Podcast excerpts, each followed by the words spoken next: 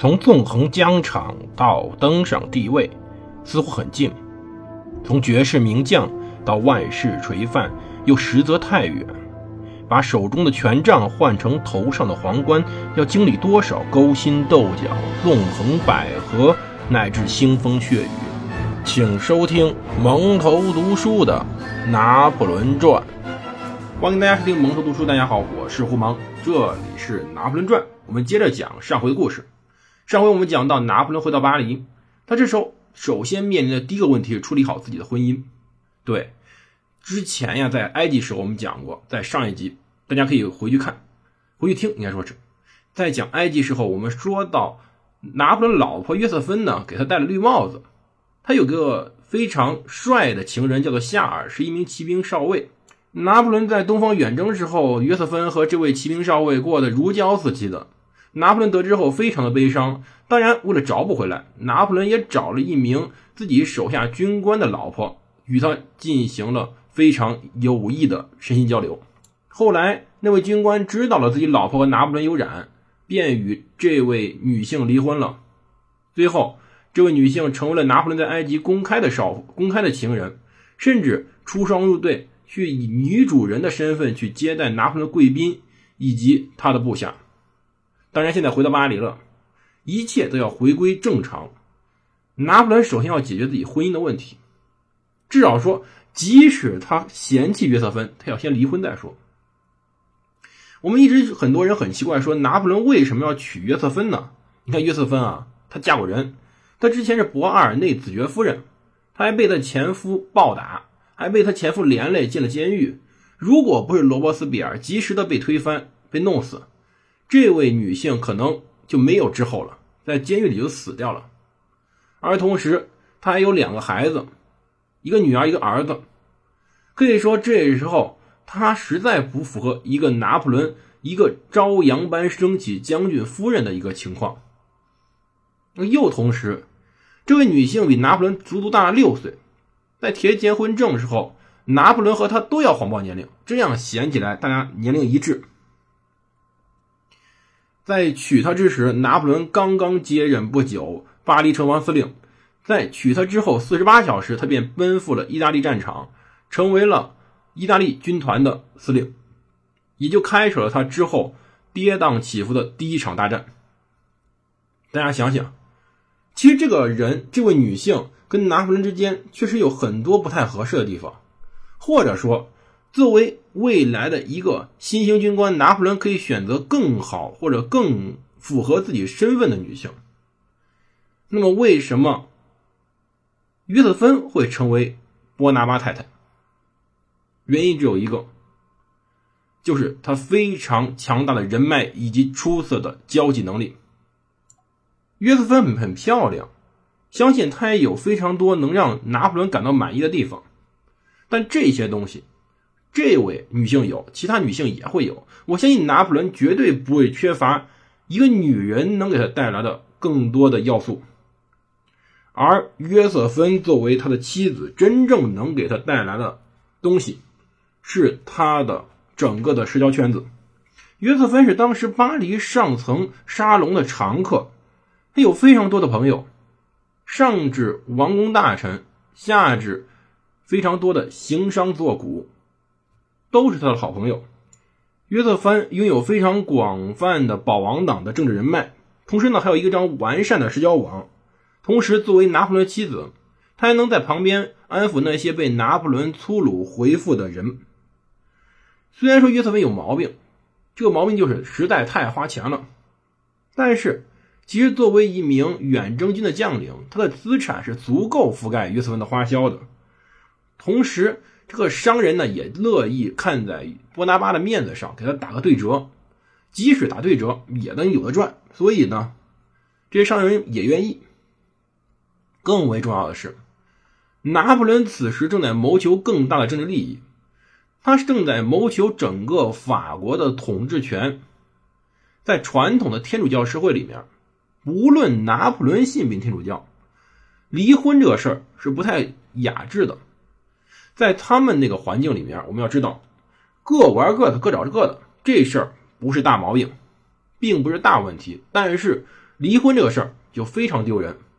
所以无论婚姻多么破碎，他们还是想尽量的保持一个婚姻的正常。因此，拿破仑决定放过约瑟芬。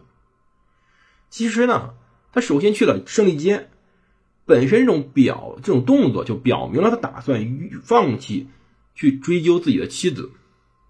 在拿破仑远征埃及之时，约瑟芬花了三十二万五千法郎的钱去买下美丽的马尔麦松城堡。这个地儿呢，这座房子位于巴黎以西七英里的地方。他当时知道拿破仑回来的时候，他赶快从城堡里离开，想在半路上截住拿破仑。但是不好意思，约瑟芬太急了，没搞对路线。十月十八号，约瑟芬。灰头土脸、胆战心惊的返回了胜利街他们的家。接下来，整个的风波开始爆发了。约瑟芬呢，当时东西全部被打包好了，估计拿破仑打包吓唬他了。从后来各种情况发发生的证明，拿破仑没真想撵他走，但是呢，拿破仑要求佣人把约瑟芬所有的东西都打包了，所以。约瑟芬一回到家，就在上锁的门外面哭叫、哀嚎啊，要多悲伤有多悲伤。其实约瑟芬心里明白，那些情人不过是他的玩具而已，说白了就是那些贵妇人养的面首。他真的依靠还是这位比他小六岁的男人，这位将来法国的主人。他下跪哀求拿破仑，他非常的伤心。因此呢，为了维护自己地位，他把他两个儿孩子，就是他的女儿奥尔唐斯以及他的儿子欧仁，给叫来了。这时候欧仁还负着伤，他的子女负责去劝这位继父怜悯一下他们的母亲。要知道拿破仑呢，对他的继子女感情非常深厚。拿破仑非常喜欢家庭。所以，即使这个女儿和儿子不是他的亲生的，但他对他们非常的好。他尤其喜欢自己的继女奥尔汤斯。到后来，他甚至把自己的继女嫁给了自己的弟弟路易。这当然是后面的事情。当然，在一通痛苦流涕、一通眼泪狂飙之后，一家人得以和解，皆大欢喜嘛。这其实拿破仑早都已经规划好的。到第二天呢，第二天早上，吕西安呢来到这个胜利街去看自己大哥，自己二哥应该说自己哥哥。他呢被叫到卧室里，看到自己的哥哥和嫂子们坐在床上，当然看起来是和好如初了。我们现在不难猜啊，这个整个这场戏，包括打包，包括起吓唬约瑟芬，都是拿破仑提前安排好的事儿。作为一个将军，他要连这点事都搞不定，那他后面真没法说了。他也不用去处理整个法国的事情了。做这些事儿，核心在于彻底约束约瑟芬，让他不再在以后自己婚姻里捣乱，赢得将来婚姻的主导权。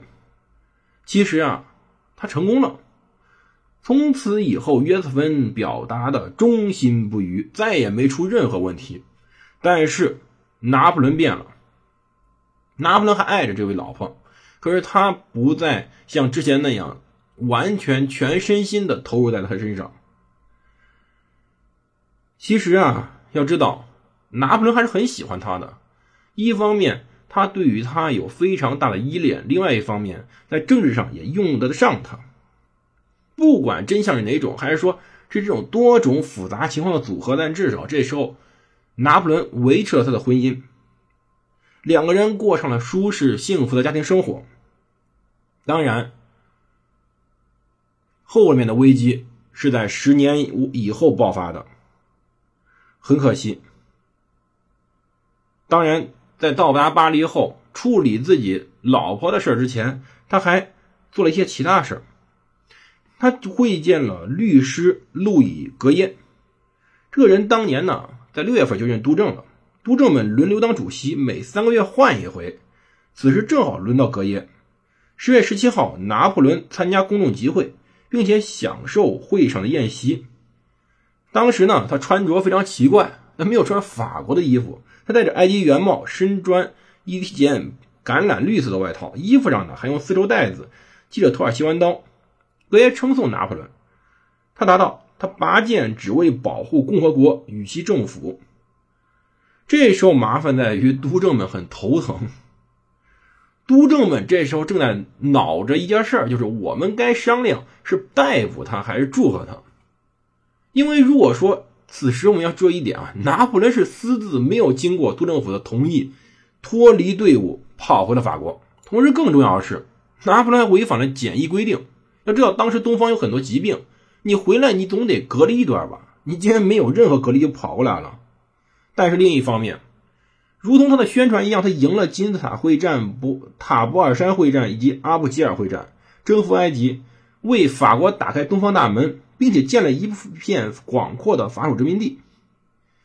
当时有人建议说，贝贝，其中这个人叫贝纳多特啊，建议说把拿破仑送上军事法庭。如果说此提议被认真考虑过，督政们哼，根本就开快速打消这个念头，开玩笑。自己的卫队在外面呢，认出拿破仑还在喊“波拿巴万岁”呢。接下来几天，整个胜利街被观众与祝福者包围了。当时，几乎所有地方都在高喊。